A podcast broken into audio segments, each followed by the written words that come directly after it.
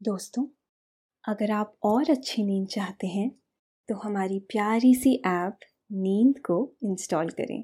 इस ऐप पर आपको एक्सक्लूसिव स्लीप स्टोरीज मिलेंगी। इंस्टॉल करने के लिए आप हमारी वेबसाइट नींद डॉट ऐप पर ज़रूर आइए। नमस्कार, मैं हूँ सृष्टि। आज सुनिए लेखक कुमार रहमान की लिखी स्लीप स्टोरी हनुवंतिया द्वीप द्वीप बहुत लुभावने होते हैं। यूँ लगता है कि आप किसी छोटे से ग्रह पर हों। सभी जगह से अलग थलग। सब तरफ़ बस पानी ही पानी। हनुवंतिया द्वीप ऐसी ही खूबसूरत जगह है। इसे मध्य प्रदेश का स्विट्ज़रलैंड कहते हैं। इस आइलैंड की खास बात ये है कि ये नेचुरली नहीं बना है। ये इंदिरा सागर बाँध की वजह से बना है और बाद में इसे विकसित किया गया है। ये देश ही नहीं, दुनिया का बेहतरीन टूरिस्ट डेस्टिनेशन है। यहाँ के नज़ारे मंत्र मुग्ध कर देने वाले हैं। सर्दी के दिनों में यहाँ कई किस्म की विदेशी पक्षी आते हैं, जो यहाँ सर्दी भर बसेरा करते हैं, यहाँ अंडे देते हैं, उसके बाद हज़ारों किलोमीटर का सफ़र तय करते हुए अपने बच्चों के साथ अपने वतन लौट जाते हैं। इस टापू पर वाटर स्पोर्ट्स के साथ ही वाटर बोट क्रूज और हॉट एयर बैलून का मज़ा भी लिया जा सकता है।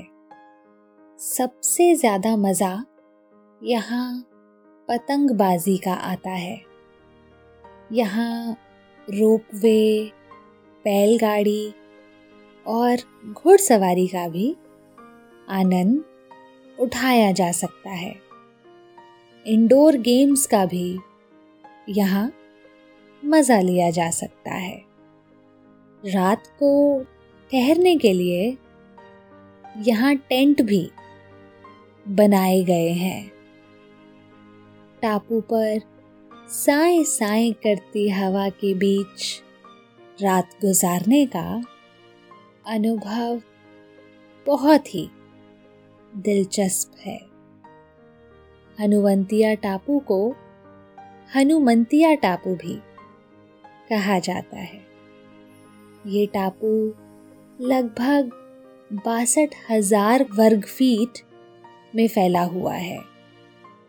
आज हम आपको ले चलेंगे इस खूबसूरत टापू की सैर पर, जहाँ आपको बहुत मज़ा आने वाला है।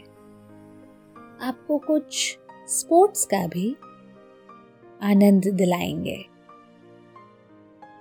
लेकिन पहले आप अपने आसपास की सारी लाइट्स ऑफ़ करके आराम से लेट जाइए। अपनी आँखें धीरे से बंद कर लीजिए। अब थोड़ा सा अपने शरीर को आराम दीजिए। थोड़ा और आराम अपने शरीर को बिल्कुल ढीला छोड़ दीजिए। कोई टेंशन नहीं, कोई तनाव नहीं। अपने दिमाग में चल रहे सभी विचारों को, चिंताओं को त्याग दें। एक शांति सी महसूस करें। सब नेगेटिव पॉजिटिव विचारों को धीरे धीरे निकाल दें। हाथों को सीधा करके अपनी कमर के साइड में रख लीजिए। अपनी सांस पर ध्यान लगाएँ। इसको धीमे या तेज नहीं करना है। बस ध्यान देना है कि कैसे वो आपके नाक गले में होते हुए फेफड़ों में आ रही है और आपके फेफड़े फूल रहे हैं। और कैसे वो आपके फेफड़ों से वापस गले और नाक के माध्यम से वापस निकल रही है और आपके फेफड़े थोड़े सिकुड़ रहे हैं। मन शांत, एकदम शांत होता जा रहा है। आप बहुत अच्छा महसूस कर रहे हैं। खुद को काफ़ी हल्का फील कर रहे हैं। सब तरफ़ शांति ही शांति है।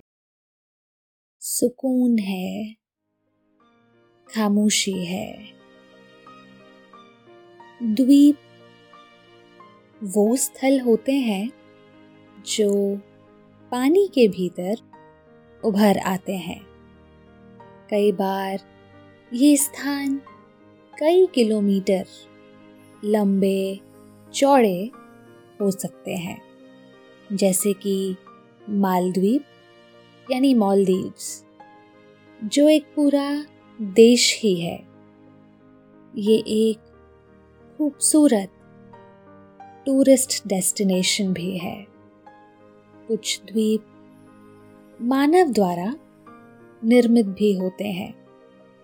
अपने देश में भी ऐसा ही एक खूबसूरत आइलैंड है हनुवंतिया ये टापू प्राकृतिक तौर पर निर्मित नहीं है।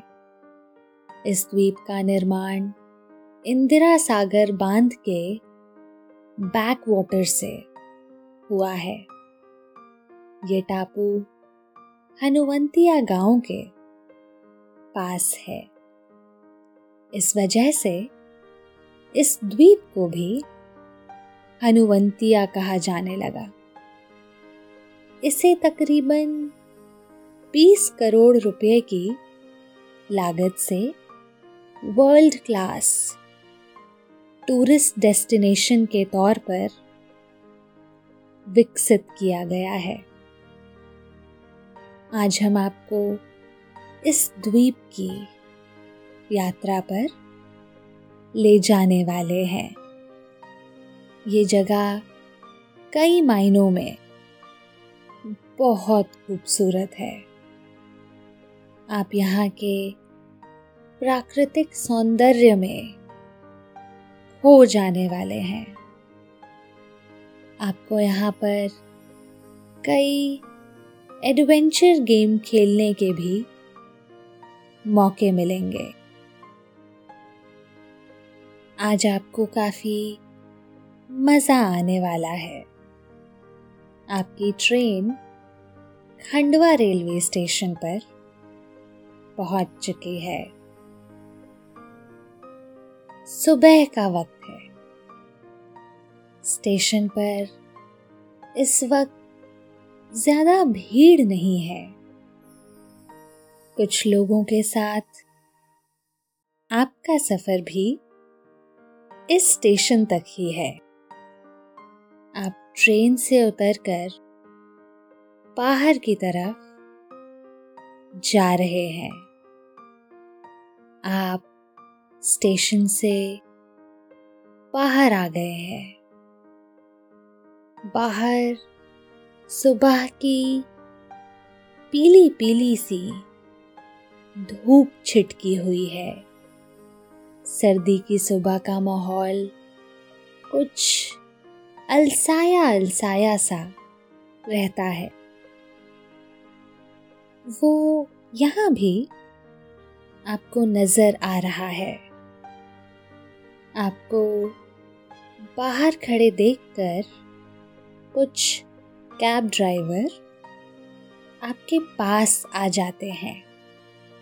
और वो उत्सुकता से जानना चाहते हैं कि आपको कहाँ जाना है। आपने उन्हें अपनी मंजिल बता दी है। एक ड्राइवर बहुत स्नेह से आपको अपनी कैब तक ले जाता है। और आप पीछे की सीट पर बैठ जाते हैं। और इस तरह से आपका सफ़र शुरू हो जाता है। कुछ देर के घुमाव फिराव के बाद आप मुख्य सड़क पर आ जाते हैं। आपकी कैब मध्यम रफ्तार से भागी चली जा रही है। खंडवा से हनुवंतिया द्वीप की दूरी तकरीबन 50 किलोमीटर है। हनुवंतिया टापू मध्य प्रदेश में स्थित है। इसे काफ़ी खूबसूरती से विकसित किया गया है। यही वजह है कि साल भर यहाँ देश और विदेश के टूरिस्ट आते रहते हैं। यहाँ मन को मोहने वाले नज़ारे तो हैं ही। पतंगबाजी water sports bird watching floating और ट्रैकिंग यहाँ के खास आकर्षण है। यही वजह है कि इसे देश के खूबसूरत और हमेशा चहल पहल वाला टूरिस्ट डेस्टिनेशन माना जाता है। आपकी कैब टापू पर पहुँच गई है। आप खड़े चारों तरफ़ निहार रहे हैं। आपके सामने का नज़ारा अद्भुत है। ऐसा लग रहा है कि आप किसी अथाह सागर के साहिल पर खड़े हैं। लेकिन ये एक नदी का किनारा है। ऐसी नदियाँ अपने देश में कम ही है, जो किसी सागर का सा एहसास कराएँ।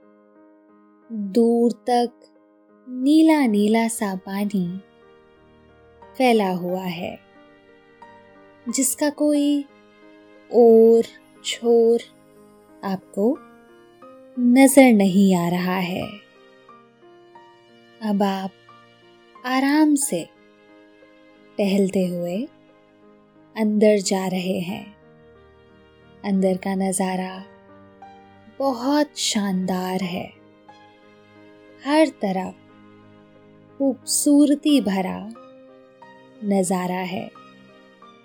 यहाँ आपको यूँ महसूस हो रहा है कि आप अपने देश से बाहर किसी दूसरे देश में हैं।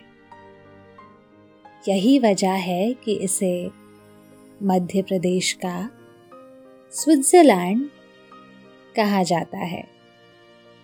यहाँ बहुत बड़े हिस्से पर ग्रीन कार्पेट बिछा हुआ है।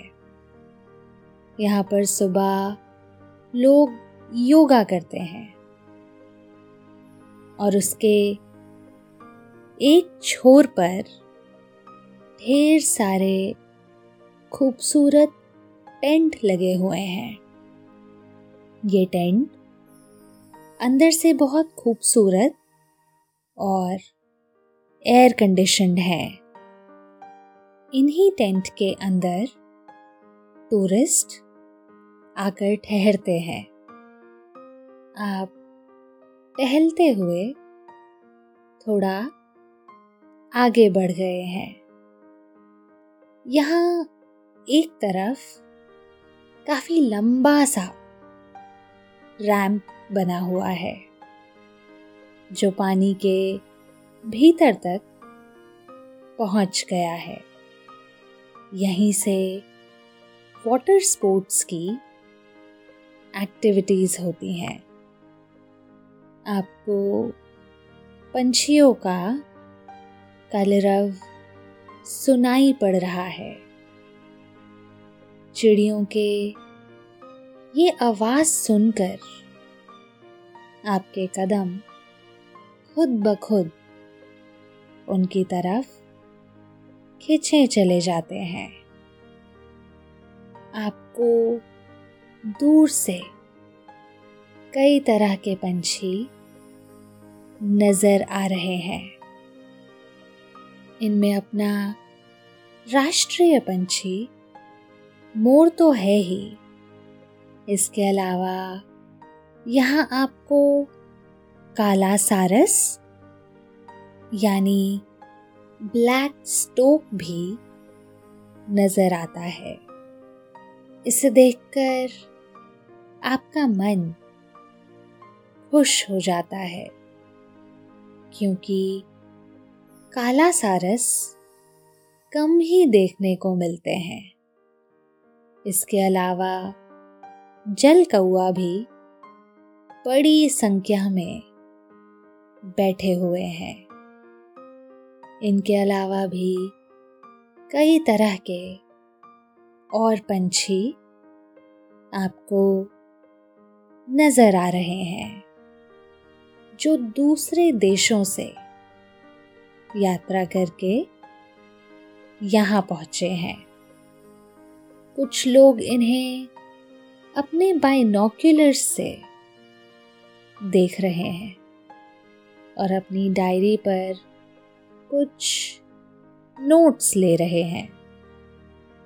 ये बर्ड वॉचिंग के शौकीन लोग हैं, जो यहाँ हर साल बड़ी संख्या में आते हैं, क्योंकि इस इलाके में हर साल सर्दियों में बड़ी संख्या में दूसरे देशों के प्रवासी पक्षी भी आते हैं। ये पंछी माइग्रेट होकर कम सर्दी वाले इलाकों में पहुँचते हैं। वो यहाँ घोंसला बनाती हैं और फिर अपने अंडे देती हैं। जब इनमें से बच्चे निकल आते हैं और वो उड़ने लायक हो जाते हैं तो फिर ये उन्हें लेकर अपने देशों को वापस चले जाते हैं। ऐसा ये बरसों से कर रहे हैं। आप थोड़ा स्पोर्ट्स एक्टिविटी का मज़ा लेना चाहते हैं। आप टापू के दूसरे किनारे की तरफ़ जा रहे हैं। आप वाटर सर्फिंग का मज़ा लेना चाहते हैं। अब आप सर्फ बोट पर खड़े हैं और ये मोटर बोट से जुड़ी हुई है। आप अपना संतुलन बना रहे हैं।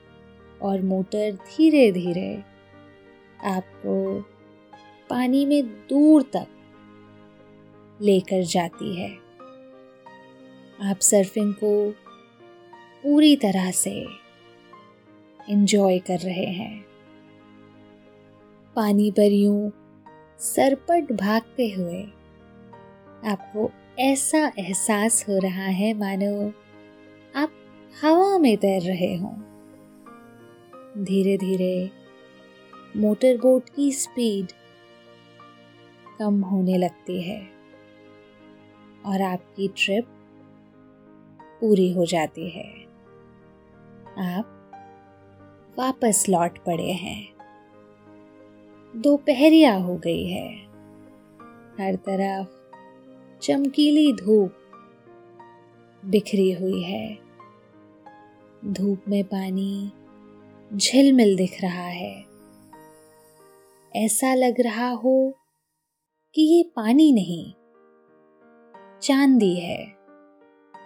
एक जगह पर कुछ लोग पतंगबाजी का आनंद ले रहे हैं।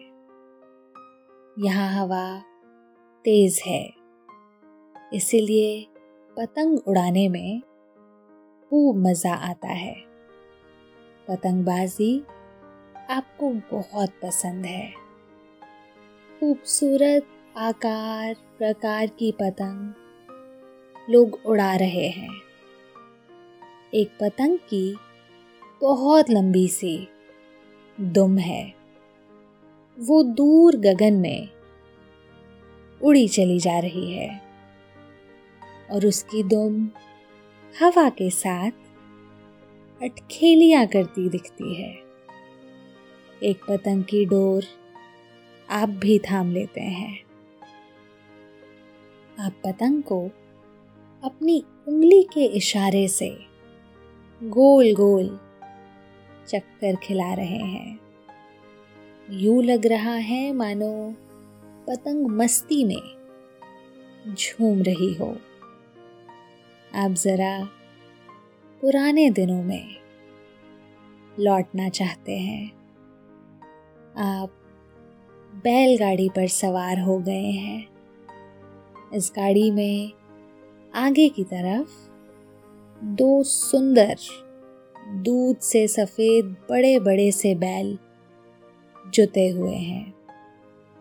वो हौले हौले से, मदमस्त से झूमते चले जा रहे हैं और आप गाड़ी पर सवार हैं। आपको बड़ा ही मज़ा आ रहा है। आप सोच रहे हैं कि पुराने वक्त में लोग इसी तरह से एक जगह से दूसरी जगह जाते होंगे। कितना मज़ा आता रहा होगा। वो दिन फुर्सत भरे थे। किसी काम की जल्दी नहीं रहती थी। लोग हर चीज़ का आनंद उठाया करते थे। बैलगाड़ी के सफ़र का भी। इस टापू पर हॉट एयर बलून भी मौजूद है। आपका बहुत दिनों से इस पर बैठने का मन था। आप हॉट एयर बैलून में बैठ गए हैं। और अब उसमें गर्म हवा भरी जा रही है। धीरे धीरे बैलून फूलता जा रहा है।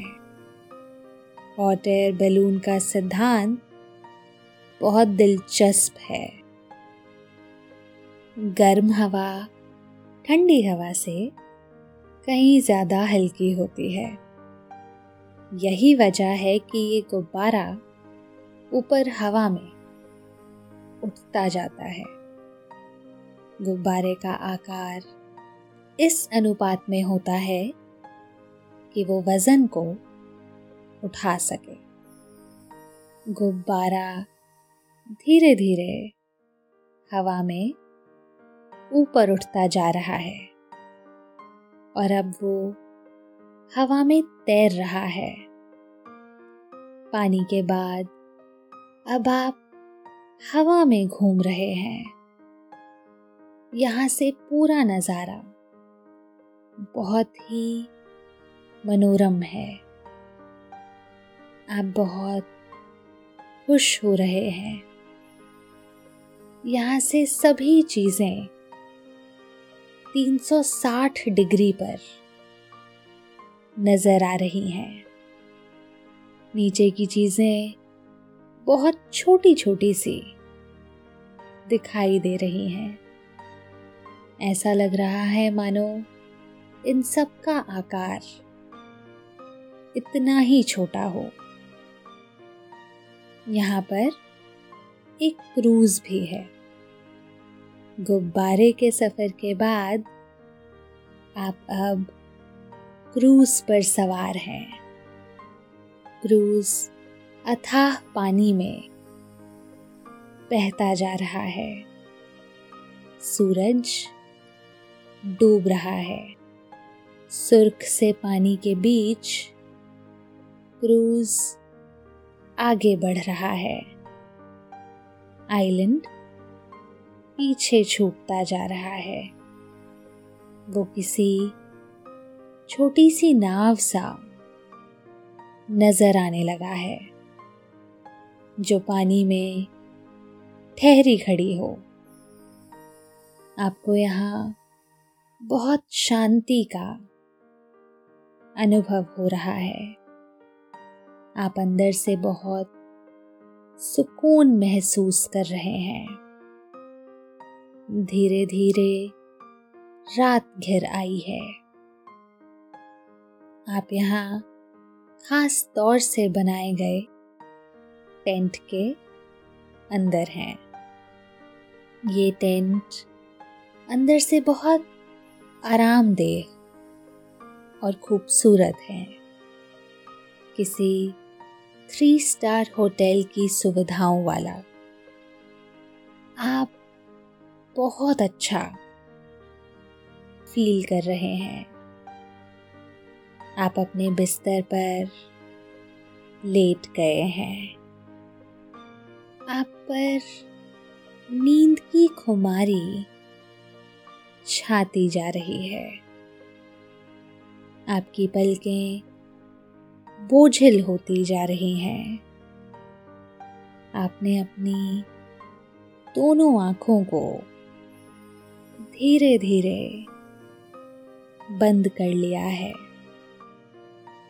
आपको परम शांति का एहसास हो रहा है। अब आप धीरे धीरे नींद के अथाह सागर में उतरते जा रहे हैं, उतरते जा रहे हैं। शुभ रात्रि।